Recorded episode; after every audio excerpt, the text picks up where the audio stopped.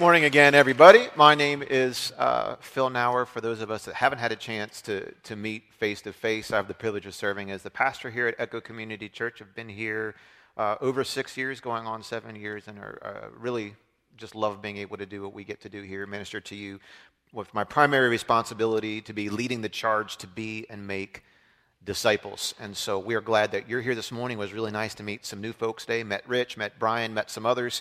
Uh, very first time here. We're glad you're here today. Relax. We don't take ourselves too seriously, but, but we do take our relationship with God and your relationship with God very seriously. And at, at, one of, the, one of the, the core things that we try and accomplish from the youngest to the least young of us every time we come together on a Sunday is simple teaching from the Word of God. So uh, you're not going to get uh, people standing on a soapbox here with their opinion or their good thought for the week or or whatever. We're going to open up the Bible, we're going to read it and study it together and apply it to our lives because the Bible is truth, it is life changing, it is God's revelation to us. And so we want to be able to help you hear God more clearly. And one of the many ways that God speaks to us is through the Bible. So if you're here this morning, I'm going to invite you to. Uh, log in or open up your Bible to uh, the Gospel of Luke, chapter 2. We'll look at the Christmas story, which makes sense. It's the beginning of the year and Christmas is over. Let's go to the Christmas story. Why not? Um, also, uh, welcome to those of you who are watching live or archived on Facebook or who are listening to our podcast. We're glad you're with us today, and hopefully, uh, you'll hear something today that will be meaningful to you. And if you are watching online, don't forget to like, comment, share. If there's something of value that you think your friends would like to hear, it's a way for you to be a missionary on social media and help us get the message of God's Word out to a wider audience. So, every year um, since I've been here, I've kind of started in the summer or the fall thinking ahead a little bit about what God would have me teach the following year to our congregation. Believe it or not, we do work off of a teaching calendar that I developed through first through a lot of intensive prayer and then uh, there's a few people that I include in that process once I have kind of an overarching idea of where I think God is going with us uh, wants to go with us in terms of what we teach on a Sunday. We try to align it at different points in the year. There's just different times of the year where uh, maybe this particular series or this particular particular message might be more relevant than at another time of the year. Um, and I, some years, in fact, most years that I've been here, God's given me either a, a word or a couple words, sometimes a sentence or a phrase in my heart as the lead pastor to be a theme that, that He comes back he comes back to regularly and revisits throughout the year. Uh, last year was multiply and occupy. And those of you who were with us last year, especially in the beginning of the year last year, remember, you know, I, I felt multiply in terms of really sinking our teeth into what it means to make disciples, not just be disciples. And we talked about multiplying and exploding our congregation. We talked about occupy uh, in, in, two, in two ways that we really wanted to believe God to occupy a new worship home and by the end of 2018, and we wanted to physically pray over the entire school district. Now, we were 0 for 2 on both of those things. we did not physically complete praying over the entire school district. We started off with some steam and lost the steam about halfway through the year. A few of us tried to finish it out ourselves, but our feet gave out. And so we covered a lot of the school district. Hopefully, we covered your block. Um, if not, and things are really going wrong where you live, let us know. We'll send a team over there. We'll pray for it. Um, we did not occupy uh, a more permanent home uh, by the end of 2018. But nonetheless, we believe that we heard God. We don't believe any of it was wasted time. We gave it our, our very best effort, and um, that's not going to discourage us from going after whatever God has for us this year. But it's okay to own up and say, hey, we started off shooting for this, and in one area about the other building, it was not for our lack of effort. It was just that God has not revealed that to us just yet. So we maybe we put God on a timetable that wasn't His. we'll do that every now and again. Uh, we make plans, and sometimes God laughs at our plans. But uh, we trust God. I, I, have no discouragement in my heart that God's desire for this church is to have a more permanent home in this area that we have uh, been planting and investing in, and that God will reveal it to us when the time is right, and not a Sunday or not an effort or a property is wasted. We're learning something from everything that we do. Does not shake my confidence. I just trust His timing is right. Uh, in terms of us wanting to pray over the whole school district and, and not totally getting there. We gave it a pretty good go. We got about two thirds of the way through, um, and it's some leadership lessons for me. But this year, the phrase that God has given me um, kind of was birthed out of a conversation that I had with God. I won't go off on a rabbit trail about this, but here's what I saw. I, I'm not, I've been more of a numbers guy in the past than I am right now, but I think a lot of us probably have an unhealthy self view based on performance. In other words, when we're really performing at work or we're hitting our numbers or we are really performing in terms of our physical appearance, we've hit a certain number on the scale or a certain size that we're trying to fit into, or uh, our performance in terms of romance and love when we're in a certain place in a relationship, or we have an unhealthy attachment to what we perceive our performance to be we still look at performance and you know i was looking at echo's numbers at the end of the year last year and there were some encouraging numbers and some discouraging numbers when i just looked at the numbers. And one of the things that i'm trying to, to get some discernment on i shared with the board is that the number of people who call number of adults who call echo their church home you attend at least once a month and or you're giving regularly and or you're serving in a ministry that number last year compared to the pre- previous year has grown However, our Sunday morning attendance in terms of average is shrinking. In other words, we have more people calling this a church home who are attending church less frequently. And so I have to go to the Lord and say, if my primary responsibility to this congregation is to disciple you, how in the world am I going to do that when people are coming on Sundays less and less? And maybe they're coming, you know, on average, probably less than twice a month.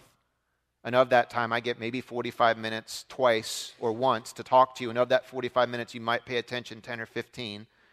So I've got 20 to 30 minutes a month to try and help you in the most important relationship in your life. And I don't see that number changing. what do I do? Um, I've, had, I've had a little bit of relief in finding that this is a common problem and not more than just echo. More people are calling that their church home, but they're coming less frequently. Even Gateway Church, Robert Morris's church. I mean, for crying out loud, uh, uh, what's her name? Not Lauren Daigle, the other. Kari Jobe is one of their worship leaders, right? They have 40,000 people in their church. He said their average person attends 2.2 times a month, right? So if we're at 1.8 or 1.7, numbers, numbers, numbers. So I'm like, God, what do I do? In the little bit of time that I have and the expectations that people have when they come here you know, what do I do in that little window of time that I have? And part of it is, you know, the reality is you're not going to get much better at anything in 20 minutes a month. You're going to lose weight this year if you give 20 minutes a month to dieting. You're going to run a 5K if you give 20 minutes a month to running. You're going to get that raise if you give 20 minutes a month to better performance at work. You're not going to get there. So part of the conversation is, you know what? Some of it you're going to have to invest in. If you want to draw close to Jesus, you're going to have to put in some effort and discipline we also recognize that your expectations when you come to church on Sunday are almost unrealistic in some ways because you live in an age where you can watch any church you want to online live. Many of those churches are not live streaming anymore because they found their Sunday morning attendance is decreasing. So it's not a complaint, it's just kind of a reality. It's a culture war. We live in a culture where at least a lot of the parents I talk to say we want our kids to have a worship experience, but that's just one segment of their cafeteria plate. We want our kids to have a well balanced life, and so they need some vegetables. That'll be church. They need some sports. They need some Sundays to travel. They need some other activities they need to sleep And We want, we want worship. To, we want worship and being part of a church to be, you know, part of the plate. We want to give them a well balanced life. And really, lordship is we dump over our plate and we turn it upside down, and everything spills out. And we say, God, here's the plate. You're the whole plate. So what do I do? How do I not jump off a bridge and say, you know what? I feel like Echo is still having some meaningful traction and helping to inspire people to be and make disciples, knowing that I might see most of you less than twice a month and you might pay attention one out of every three minutes that I talk to you. what do I do? How would you like my how would you like that responsibility, right?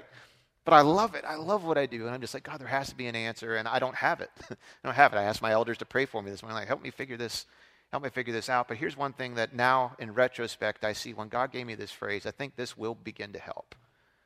And the phrase that He gave me for this year is moments into motion. Moments into motion. And I want to, I'm not introducing to you a term that I invented. In fact, I don't even know where I heard it first. But I want to introduce to you a term called a God moment.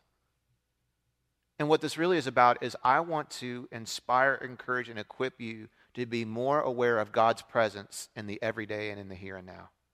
I want to help you be more connected to God in concrete ways, to be able to hear his voice more clearly and frequently and regularly with less hesitation and concern. I want to be able to lift your awareness, to be able to find regular, meaningful experiences with God's presence on the daily basis, everywhere and in everything, because that will electrify your soul. And so maybe I only have you for a few moments, but if I can teach you how to find God, not just in monuments and in milestones, but in moments, it will change the fiber of your life to the very smallest atom, and it will completely electrify and inflame your soul for Jesus in ways I could not do otherwise. And so I chose a text this morning quite candidly. This is a little bit unusual because if I just use the overlay of finding God moments, there are literally dozens upon dozens upon dozens of real life historical examples documented in the Bible, the whole way back from Adam, the whole way to the Apostle John, of how regular, ordinary people experienced God in times that were unplanned and unexpected in the normal and the routine. They were just aware of God, and God did his part to make himself very sensible. And they had very meaningful and sometimes life changing moments with God in places and spaces they ordinarily would have never looked for him. Yes, we have illustrations in the Bible how in the middle of a worship service God showed up. And yes, we have illustrations in the Bible of, of powerful times, like in the Old Testament when they were dedicating the temple and the, the smoke came down from heaven and filled the entire temple and they couldn't see and they had to leave because his presence was so intense. You have burning bushes. You have all kinds of, you know, you have a resurrected Jesus getting out of the grave and appearing to people in rooms where the doors were locked. You have some of these epic, monumental milestones. But for every one of those, you probably have 30 or 40 other stories where God just revealed himself to people as they were at work, as they were at rest, as they were going about their day. In one person's case, on his way to go commit murder. God just showed up. And it's not meant to be spooky if you know where to look. So, moments into motion, let me read to you enough of the introduction. Let's get into the meat of this. And let me read to you from Luke chapter 2. This is a God moment. Now, this kind of falls in the category of something that was rather epic, rather big, but it follows a lot of the other characteristics of God moments, and that it happened to a group of people who were not expecting to hear from God at work at that time. He didn't say a whole lot to them. The conversation ended with many of their questions unanswered, without a whole lot of clarity of what to do, but yet they investigated what they thought God was saying and it drew them closer to Jesus. And that particular overlay contains characteristics of God moments that were accessible to people all throughout the Bible and that you and I can. This is something that literally you can start putting this into place right now this morning. And I promise you, if you will give me the best of your attention, and I realize it's on me as a communicator, trust me, you remind me.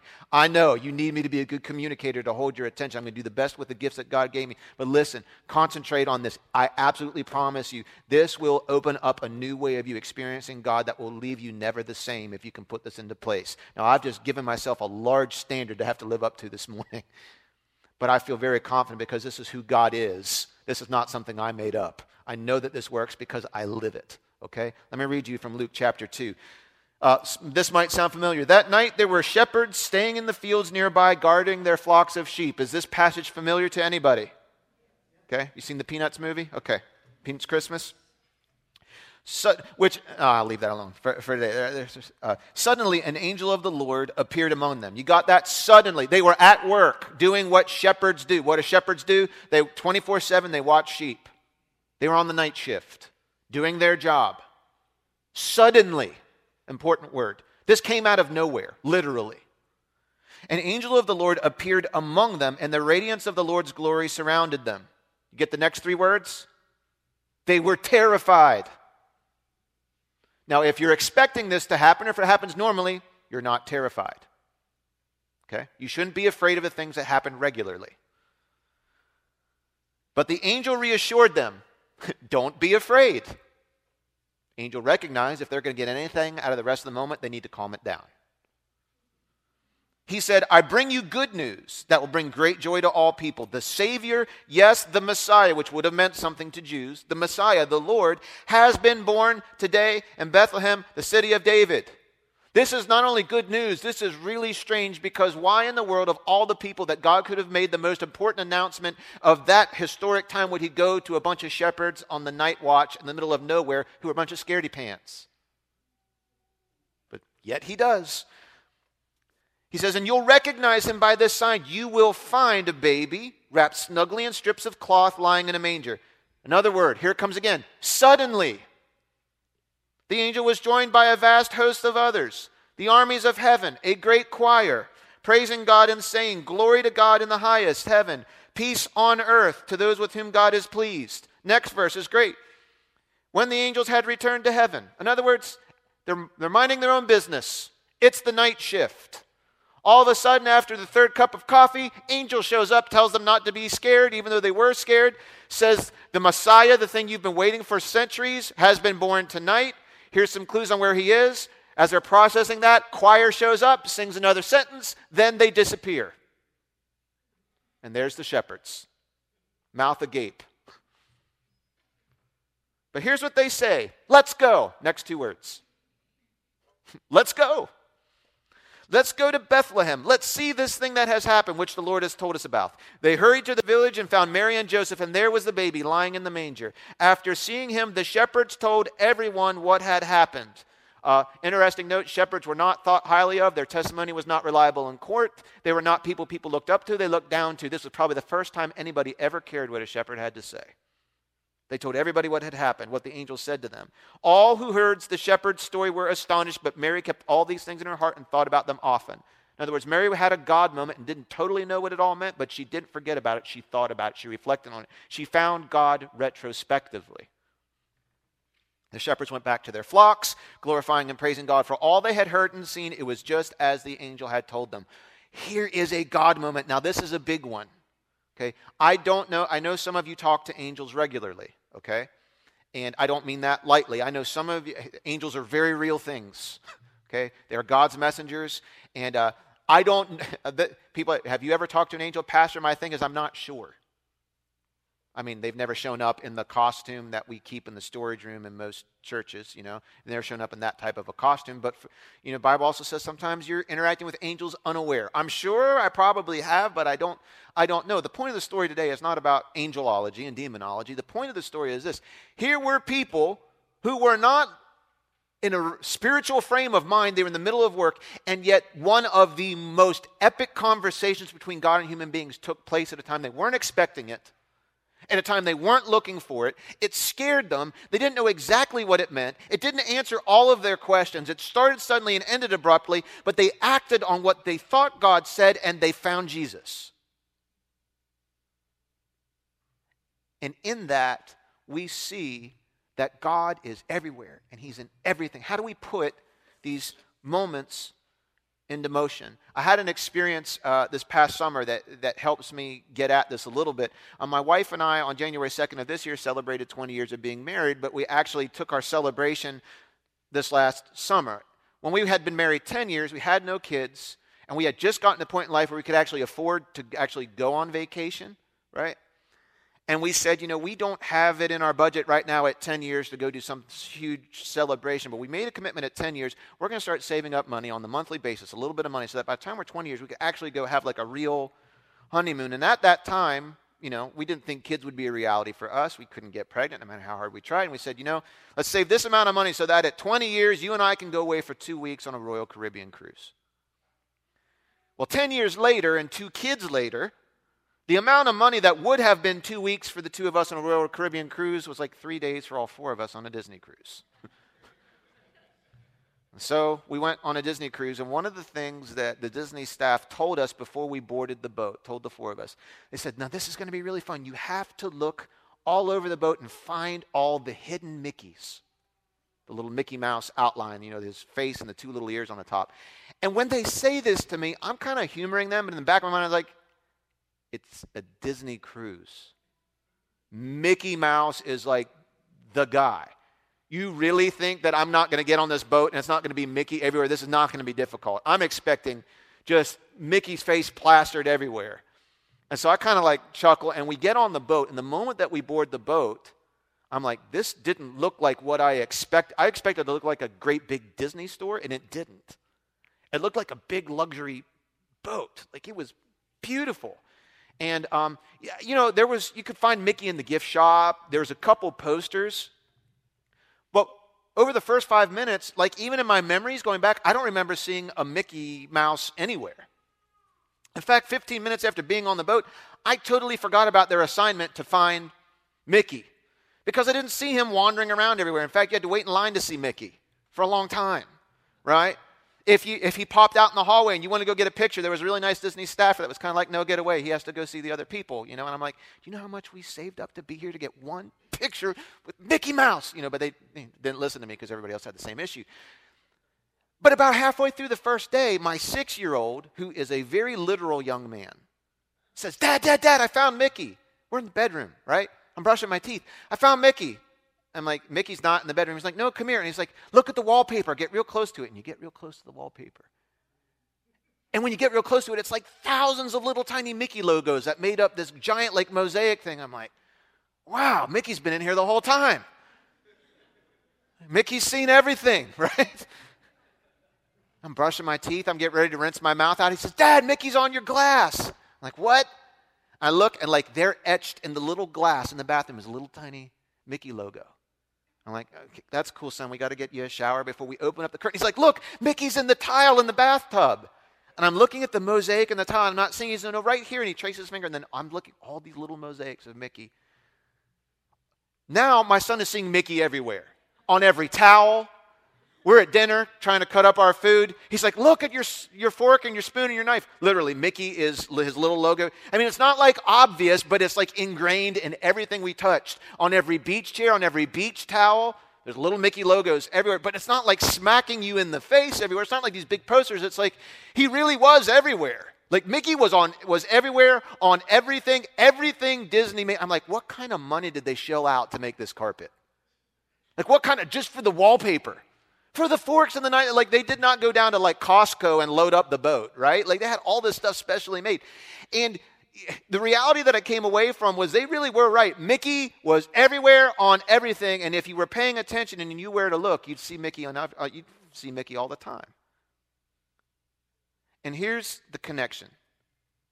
God is everywhere. The Bible tells us. God's presence is everywhere. David said, Where can I run that your presence isn't there? David also said, The entire earth is filled with your glory and your presence. Paul says in Romans, God is revealing himself to us through every single thing that he created. In other words, his logo, his imprint is in everything he made. And the reality is this if God is everywhere, then experiencing his presence is just about knowing how to pay attention. If God's presence really is everywhere, finding God in everything is not a matter of you getting on your knees and saying, God, please show yourself to me today. Why have you? It's a matter of us paying attention. Because most of us are wandering around life like you're on a Disney cruise and here's God, and here's God, and here's God, and here's God. And you're looking for big giant posters, and you're looking for character appearances. And, you're, and the reality is, He's on everything you're setting your foot upon, everything you're touching, every face you're seeing, every little interaction from a baby looking at you and smiling to the warm sun on your face to going outside and just experiencing the breeze and experiencing the breeze and saying, Who told air to move? To watching the flickering of a candle if you know how to pay attention to God's presence, you will begin to see Him reveal Himself to you in every errand, and every chore, and every effort, and every action, and every part of nature, in every part of your life. You will be able to find God's presence because the Bible says He's everywhere. And sometimes I wonder about the, the prayers I pray on Sunday God, we come and meet with us today. We, you know, we want your presence to come. His presence is here.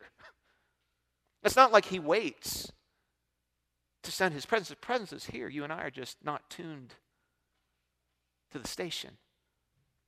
And so, all I want to do today, this is very introductory, very short. I'll try and keep it as practical as possible. Probably won't get through everything this morning. I'm watching our time. But on the back, if you want to jot down a few things, you can. If you don't, don't have to. But sometimes it helps if you engage more than one of your senses. If you can use listening, talking. That's why I ask you sometimes to respond. It's why I ask you to think. It's why I encourage you to write things down. It's why I encourage you to talk to somebody about it because the more senses you involve in the learning process, the more likely you are to retain what you're hearing.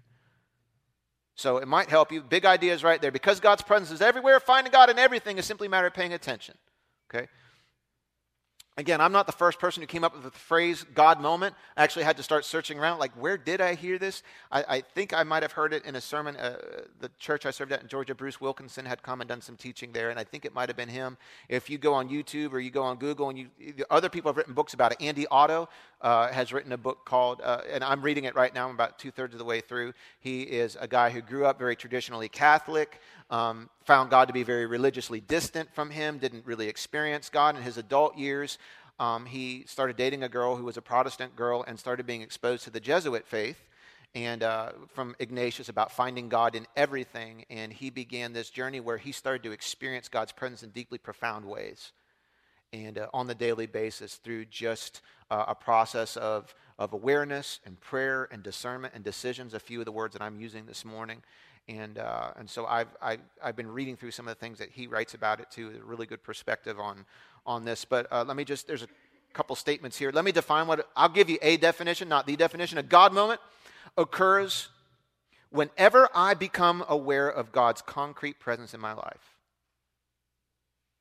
That's what a God moment is. Well, how do I make these happen? You don't make them happen, they're happening all the time. You can have dozens of these today. In fact, Sometimes you know you're having a God moment, and sometimes you don't know later until you think back throughout your day and you say, aha, maybe that was a God moment. Have you ever experienced God retroactively when you look back over a day or a week or a year and say, I didn't realize it at the time, but now I see that was God in that moment? Have you ever had that? I'm going to teach you in just a moment how you can raise your awareness of those things on a daily basis through something you can add to your prayer life. But a God moment, I'm just anytime you become aware of God's concrete presence. In other words, God's presence is all around us all the time. We're just not always aware of it. I'm just saying a God moment is anytime whatever your spiritual awareness is up and you're like, God is with me. God is here. Okay? It's a specific instance when God God allows us to experience and experience him in an unmistakable way all I want to leave with you is it is wise to make the most of these moments. Today is more about recognizing these moments, but then starting next week, here's the problem. So many of us have God moments that we never did another thing with them. We had a God moment. He said something to us. We experienced His presence. He deposited some joy to start something, to stop something, to call somebody, to say something. To we had a real, real, we had a real God moment, but we never put it into motion. We want God to say something new to us when we haven't done anything with the last thing that He said. We're the shepherds who saw the angels and got enough to go on, got at least one next step, and we just stood out there and we talked ourselves out of investigating it. And a lot of us are in that place this morning. You've, you had a God moment. You knew God was challenging you, talking to you, showing you something, connecting to you in a deep way. And you had the moment, and the moment ended, and you never put into motion, and all it is is a part of your past now. It's not active anymore. So my whole purpose over this next today, and I hope I don't know how many more times I'll get to talk to this particular group. Might be a whole different group next week, but I want to help you be know how to be more aware of, of God's presence, and then I want to encourage you to take those moments and don't leave them at rest. Put them into motion. Okay? I want you to take those moments and put them into motion, and give you some practical ways you can do that. God, uh, uh, God moments Number two, God moments occur primarily, not exclusively, but primarily through the disciplines of awareness in prayer. Occur is a tough word. Um, maybe are realized would be a better phrase. I do my notes on Monday morning, and sometimes by Sunday the message is totally changed in my heart, but deadlines are what they are. God moments occur primarily through the disciplines of awareness and prayer. Pastor, where do I go to find these God moments you're talking about? How do I see the choir of angels singing to me? Okay, don't take the story of the shepherds and say the only way you get a God moment is if he sends an angel and he sends a choir. You're going to be in the very small sliver of people in history that God communicates that way. Don't limit him. I will tell you awareness. Awareness is really this discipline, this habit, this effort you go into you're kind of like a radio. I've used this illustration before. Ten years from now, I'll have to change it. People won't know what radios are. Um, we're kind of, in a way, like a radio. Okay, we have a body, a soul, a spirit. We're three in one, like God's three in one. I, have taught on that before. It's a whole lesson in itself. There's a three in oneness to us. We have a body. Our body doesn't have a brain. It's just our body is our physical attributes, our senses. Okay, we have a body. It does what it's told by the next layer of you, which is your soul. Your soul is your mind, your will, your emotions, your feelings, your attitudes. It's that part of you that's really you that doesn't have skin. Okay? And your body does whatever your soul tells it to do. Your foot doesn't, well, some, I guess you could have some sicknesses or illness or dysfunctions where your hand does what it wants to do by bypassing your brain, but that's a whole other diagnosis, and there's doctors here that can help you with that. But what I'm talking about, the Bible teaches that it's not your hand that makes you sin, it's your heart that told your hand what to do. It's not your mouth that sins because it got out of control and said something you didn't mean. No, it's your heart and your will cooperated to let something come out of your mouth that was sinful. And it says there's a war over who gets to control your soul, and that happens in your in your spirit. And when we receive Jesus Christ as our Lord and Savior, He occupies our spirit, and we invite Him then to be the new Lord of your mind, your wills, your emotions, to think the thoughts of God, to feel the feelings of God, to act on the will of God. And every time we yield our soul to what God tells us through our spirit, righteousness, holiness, honor, respect comes out. But the trick that Paul realized in Romans chapter 7 is that even after we're saved, there's another force trying to control your soul and it's called your flesh. And even after you're saved, you find it still possible to sin. And every sin is a, is a failure of being able to take our soul and make it submit to the Spirit of God. In other words, our mind, our will, our, will, our thoughts, our feelings decide to act on something that's contrary to the Spirit of God living inside of us. So, how, how does that play out? Well, we're kind of like radios. Whatever station you tune your soul to, is it the God station or is it the flesh station? We don't have picture in picture in a radio. Radios, if you have one of those old school radios with an actual dial on them, I realize, man, that's crazy old antique. Um, but if you have a radio that has a dial on it to tune, that radio is capable of receiving any of the stations being broadcast, but not simultaneously. If you're listening to 90.1, you can't also be listening to 95.1 on the same radio. I realize if I use a TV as an illustration, you're like, well, I have picture in picture. I can chop my screen into 16 pieces. Or I have the red zone package. I can watch everything. Okay, terrible example. But usually, usually, you and I have the ability to tune in or to be aware of the station on which God is broadcasting or the station on which our flesh is broadcasting. Now, there's some overlap, I'm sure. But you tuning in is an effort that we make. And awareness is when I am tuned to the God station and I'm processing my day together with God. For example, I'm doing one of the things I'm about to teach you to do. I was doing this this morning. I did it twice today. I'll tell you one now and one in a second. I will spare you the details, but my, you know, part of my responsibilities on Sunday morning, in order that my wife can be here in time to load in and prepare for her work for the day, is I have the distinct privilege of getting three men ready in my house, myself and my two boys. I get them up. I attempt to get them dressed and everything Kendra wants them to wear, and depending on the degree of difficulty, they either come they come in different percentages of completeness. Feed them breakfast, all the other things that go with it. Today, my, my one year old, I discovered, I won't tell you how, but discovered that he needed a diaper change of the more severe kind.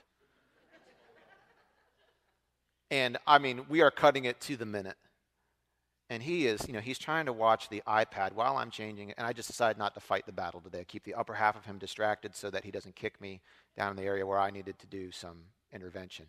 And um, as I'm doing this, I'm thinking about what I'm talking about this morning and what I'm about to teach you to do.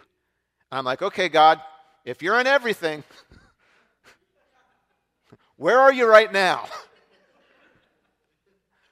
I'm here cleaning my son's diaper trying to be as nice to him as I can. He's just having a great old time up there watching, you know, whatever he was watching on the iPad with one of those songs I can't get out of my head now, thanks to him. And and then God just in that simple, non-spiritual moment, God just says, Your son, Isaiah, is experiencing my love and my care and my grace through you right now. You cleaning him up is the way he's experiencing me cleaning him up and it like lodged deep in my heart. I'm like, absolutely. I'm having an opportunity right now for my son who can't clean himself up. I'm here to, I'm cleaning him up, but I can do it cheerfully. I can do this uh, with love and compassion and, and, and, and be thorough, and all these other types of things that go along with it. And you know what it did for me? I, you're thinking this is ridiculous, and there is kind of a risk of you thinking I'm being corny. It took this Monday moment and made it kind of sacred for me. Here is a way I can demonstrate God's love and compassion for my son through me. And it took this ordinary, rather unpleasant chore and added sacredness to it. And I found God in, in, in that moment just through almost sarcastic awareness. But God, as gracious as He is, met me in that moment. And, I, am telling you, when I change my son, every time I, I'm going to remember that. It lodged in my heart. Here is a way I can put skin on God and show love to my son from a father figure. And God will do that through people like you and me. And it takes an ordinary moment and it makes it into a God moment. And all it did was me kind of slowing down and just as I'm doing this, saying, okay, God, where are you in this moment? Sometimes God will tell you right then and there, and other times you have to bank it and look at it later in the day. In fact, another way that you find God moments is through prayer. I know, okay, Pastor, I realize it's New Year's. I've already made my, my, my I'm going to read the Bible through four times in all the different languages this year. I'm going to lose 37 pounds. I'm going to, I'm going to double my income. I'm going to get married four times. You know, all these other things, right? You've made your list. I know. I'm, listen, most Americans pray. 91% of Americans pray regularly. Less than 50% believe in God. So you can figure that out. But, you know, I'm not going to tell you. Uh, most of you pray. Let me just give you a couple quick, I hate using the word tips because that sounds, it was the best word I got let me give you a couple quick tips on how you can use whatever your prayer life is to be able to experience God's awareness. When you get up in the morning, when those eyes open, here's a great way ask God for a special grace for something you need that day. God, I am going to have to deal with so and so at work today. I don't even want to see them. You know it. I know it. Will you give me grace to honor you and how I deal with whoever that is? Havila, whoever. I'm just kidding. she prays that for me. I don't pray that for Havila. She's like the fourth member of the Trinity. Yeah, you don't have to worry. She's whoever that person is for you. Okay, Pastor, that's not profound. Let me tell you what will be profound. At the end of the day, then you just you review your day together with God. And you make note of the times when you look back over your day, because many times you don't see God until you look at Him, you find Him retrospectively. You see Him retroactively. Okay? the very end of the day, you say, okay, did God supply that grace that I needed for that need today? And in that, and just in that, hey, God, I, I need to look, I'm going to be looking for you in this today. And at the end, you say, did God show up there? You're already starting to calibrate your entire day by reviewing it together side by side with the Holy Spirit. And in just that simple change of thought, how long does this take you? A couple seconds? A couple moments?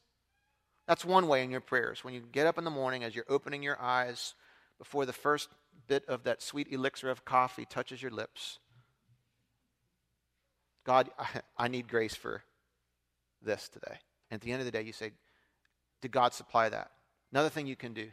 At the end of the day, I love the, the review prayer, the examine prayer Ignatius talked about, where you're, you're just reviewing the last however long you're awake, 18 hours with God at the end of the day, and it's just a simple thing. Where did I find God today? Where did I see him? What were those moments? Where was God absent? And what do I do with it? Because sometimes you'll say, hey, I had this moment today. I'm pretty sure it was a God moment. I have no idea what it meant. Mary kept all these things in her heart and she thought about them. Because I will tell you, sometimes you have a God moment and you get it. Okay, cleaning my son up is a way for me to, you know, be God's presence in his life. And other times you're like, I had this experience. I don't have enough time to tell the whole story, but uh, back in uh, my day off, air quotes, is Friday. About halfway through December, one of those Fridays, I was sick as a dog. Sick as a sick dog, I guess. Not all dogs are sick, but sick as a sick dog had the headache, the 24 hour flu, couldn't keep food, solids, liquids. I was feeling awful.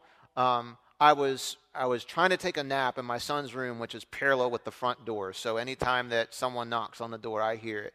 About two in the afternoon, hear the door just pounding on the door. We have a doorbell, but apparently pounding on the door.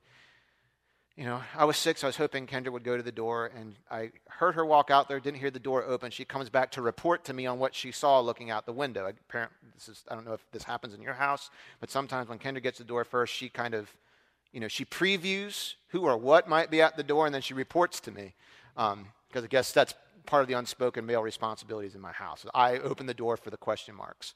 So she says, uh, she says, there's a there's a guy that's parked in our driveway and pounding on the door. What does he want? Well, I don't know. Could you go? And with less than love and enthusiasm, I consented. And I go to the door, there's no guy there, just a car. So I go back to bed. Five minutes later, boom, boom, boom, boom, boom. Now I'm irritated because this guy ought to know I'm sick and in bed. I go to the door, I open the door, guy about my age. Hey, I, I'm sorry to bother you. Biggest lie people ever tell. You know how you prove that you really don't want to bother someone? You don't bother them. In bothering me, you're telling you don't really hate it that much. I hate onions. You know how I prove it? I don't eat them.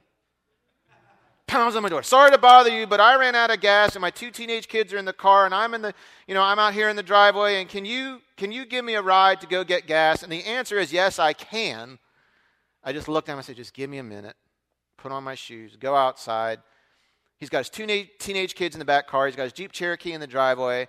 Uh, my other neighbor across the street has now come out, and he's you know got a little gas can with this much gas in it, not enough to get the gar- car started. So I say to the guy, "Is like, all right, just give me a second. I'll take the kids' seats out of my car. I'll take you and your teenage kids with me, so they're not sitting in your car on the side of the road. We'll go to the gas station." He says, No, they're going to be okay in the car. I was like, You want to leave your two teenagers in the car on the side of the road? Yeah, they don't need to get out. They can, they can just play on their phones. All right, it's your kids. So we get in the car, we drive to the gas station. Um, we get out of the car, and of course, here's where the story goes. He pulls out his wallet, which is like George Costanza, Costanza thickness, okay? Um, and he starts to fumble through it. Oh no, oh no. I'm like, let me guess. You don't have any money. Yeah, my daughter, we're late for her driver's ed class. I'm like, first of all, you're 15 miles away from her driver's ed class, and you think you had enough gas to get there. All right. You're also the parent who thinks to leave your kids in the side of the road, and now you don't have any. I was like, listen, go inside, get a gas can. I'll pay for your gas. I put my credit card in, take it, out, put the gas, put in the thing. He's trying to, he's trying to open up. He's like, do you know how to open one of these? I said, you mean a gas can? Yeah. How do you, do you turn it this way or that? And there's, an, there's a good old boy pumping gas on the other side. And he just looks at me and he looks at him and he looks at me and he, looks, he, just, and he just rolls his eyes like this, this guy's an embarrassment to males everywhere. Like, no, it's okay. I'll open it for you. And I'm thinking, there is a couple moments where I'm irritated, I'm mad, I'm inconvenienced, I'm disgusted. And there is a part of me like, God, is this a sermon illustration coming at some point? What is, what is going on? Here, I open the thing up, I fill the gas, I pay for his gas, I put the thing back on, I get him in the car. He's mumbling and jumbling the whole way down the road, and we get back, and I hand him the gas can. I was like, okay, fill up your tank. With the plug on it, he starts trying to jam it. Give me the thing and take the thing off. Should I start the car now? Starts the car, it turns on. Oh, he's happy, life is good.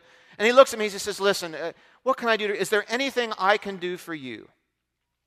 The right answer is no, don't worry about it. But there was a part of me that thought, you know, you do kind of owe me. And in that moment, my mind starts going through what do I know about this guy? What, quali- what request is he qualified to meet? All I know about the guy is he doesn't know how to check his gas tank, doesn't know how to unscrew a gas can, doesn't carry any money with him, leaves his two teenage children in the side of the road while he goes to get gas, um, and can't fill up his own car. What type of request could I make that he could pull off? And I just said, No, you know what? It's, it's fine. Merry Christmas. Have a, just go, you know, like just get out of my driveway. And as I turn around, I, what I had noticed is there's another car in my driveway. And there's a guy walking down the street with a gas can. And I'm like, no, we're good. We're good. We're good. We got it. He's like, No, my car ran out of gas too.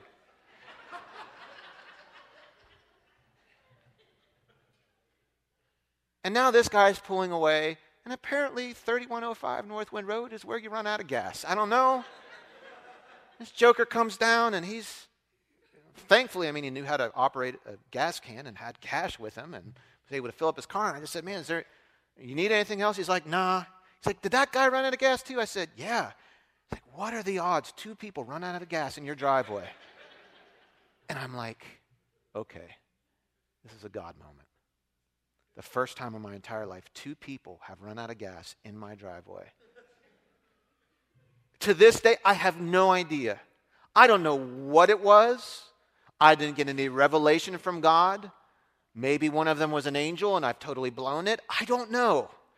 All I'm saying is sometimes you have a moment that is just too unforgettable and too random to be filed away under circumstance. And you're like, perhaps God was in it and I didn't recognize it. Like Jacob said one time, was like, man, God's presence was here and I didn't even know. I still don't know. Now, I realize anytime I share this publicly, those of you with email are going to be like, I have the interpretation. And this afternoon, you will send me, here's what God was trying to tell you. Thank you for that. And maybe one out of the nine of you will be right. I don't know. Awareness, prayer is how we see God's moments. Discernment is decision, and decision is how you put them into motion. And sometimes you get that discernment right away, like I did with Isaiah this morning. Sometimes you get it right away, like the shepherds did. Hey, let's go. Let's just go. Let's put this into motion. And other times, like Mary, you just store it away in your heart and you say, I'm pretty sure that was a God moment.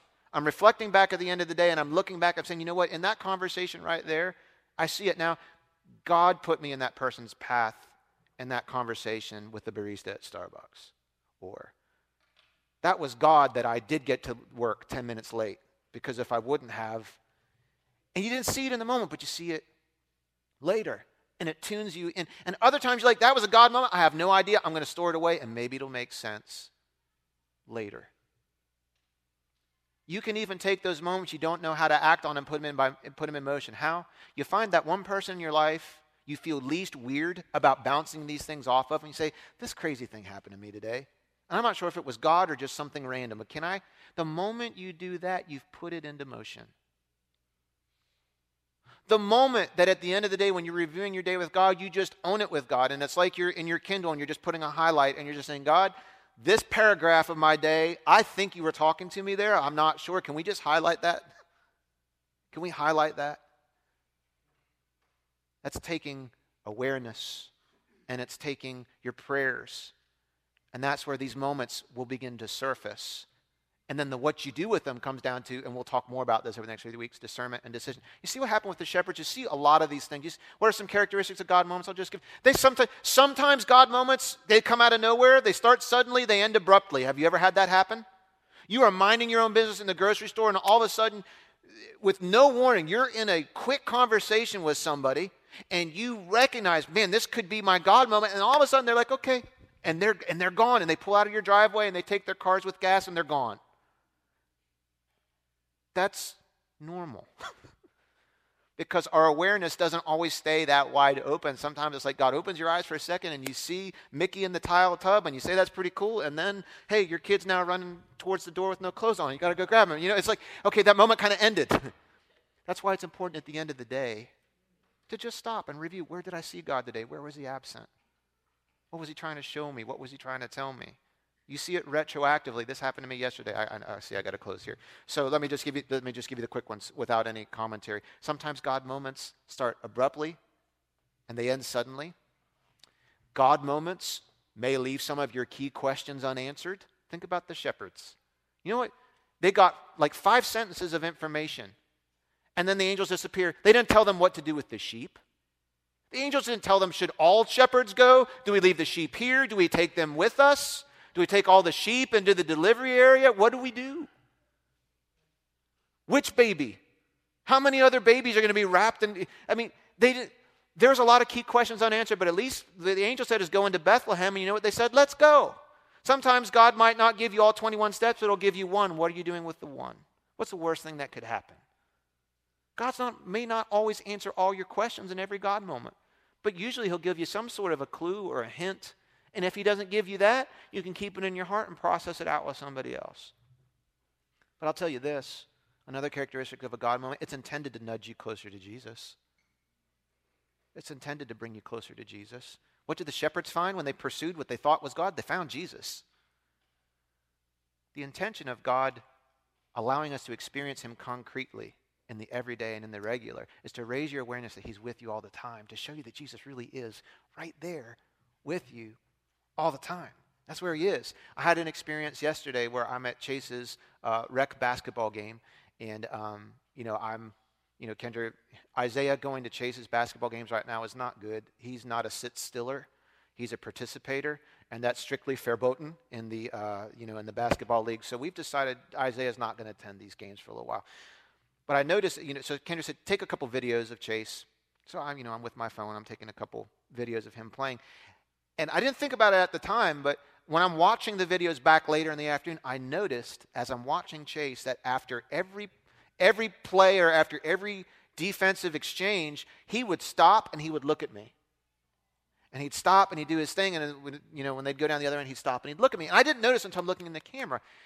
And I'm watching him. What he's doing is he's looking at my face, and based on what my face says to him, either gives him encouragement or discouragement. He's looking to me for some type of confidence and courage as I'm spectating in his basketball game. Now, I didn't pick it up at the time, but later in the day, when I'm reflecting back over my day, God showed me that's another moment that can become sacred because here's a chance for me to be the confidence of his heavenly Father through me. So even now, when I go to my son's basketball game, it's made parts of what I do there sacred to me. Because now I see I can represent God to my son by every time that he looks to me whether he makes a great play or whether he bounces it off his foot for the 40th time. Whether, no matter what happens, he's looking to me to say, I still love you. I still believe in you. You can go get him, son. He's just in that one little moment. And now it's made that whole time a spiritual thing for me. I didn't get it when it was happening, but as I was looking back over my day, God gave me some discernment to take something like that and make it spiritual. I hope this doesn't seem corny to you. I hope this doesn't seem ridiculous to you, but I hope maybe as I'm sharing some of my stories, you're thinking through different moments of the day where you can just say, pause, say, God, where are you in this? Where can I see you around me right now? What tile, what knife, what wallpaper are you in right now that I'm not seeing? I promise you, if you learn how to pay attention, you will see God everywhere in everything. It will electrify your soul and it will make God not seem as distant as religion tells you that it is. It will make him seem personal and intimate. And one thing, practical thing as we conclude and the worship team come back, one practical thing we can do as a church is something that we're going to start next Sunday. I'm calling it 21 days together. I'm sorry if I didn't get through all the notes. I gave you as, as much as I could today. Um, 21 days together. So, beginning next Sunday and continuing up to and including, or not including, up to Super Bowl Sunday, because asking you to give up food through Super Bowl is a big ask, so I'm not going to do that. But I'm calling it 21 days together. I'm just asking us as a church family, I'm calling us as a church family to three weeks of reading the Bible together, praying together, fasting together. In your bulletin, there's a simple little card that I'm not going to ask you to fill out right now, but I want you to take it with you and I want you to prayerfully think about this this week. I want you to think about this. We're going to, I'm asking us to read the Bible together. We'll talk more about next week. Pastor James mentioned in our, in our growth groups, we're going to be talking about the, we're going to be studying the Gospel of Mark. Beginning next week, I'm going to be teaching through the Gospel of Mark up through and including Easter. Not every single verse, but we'll go through it chronologically. I'll pick something out of chapter 1 to talk about chapter 2.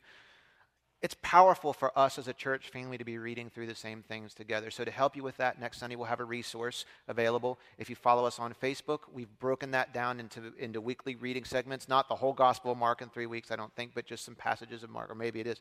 But it, it'll put you on a reading plan through 21 days we can be reading the same thing together. If you don't, if you're not on Facebook, we'll have hard copies printed out for you next week, a little reading plan to help you with that. Um, we want to pray together. Next week, we're going to give you two things that we can pray together about for our church. All of us praying the same things together. Not the only things you pray about, but let's get as a church, let's wrap around our hearts around a couple things we're asking God for this year. And fasting together.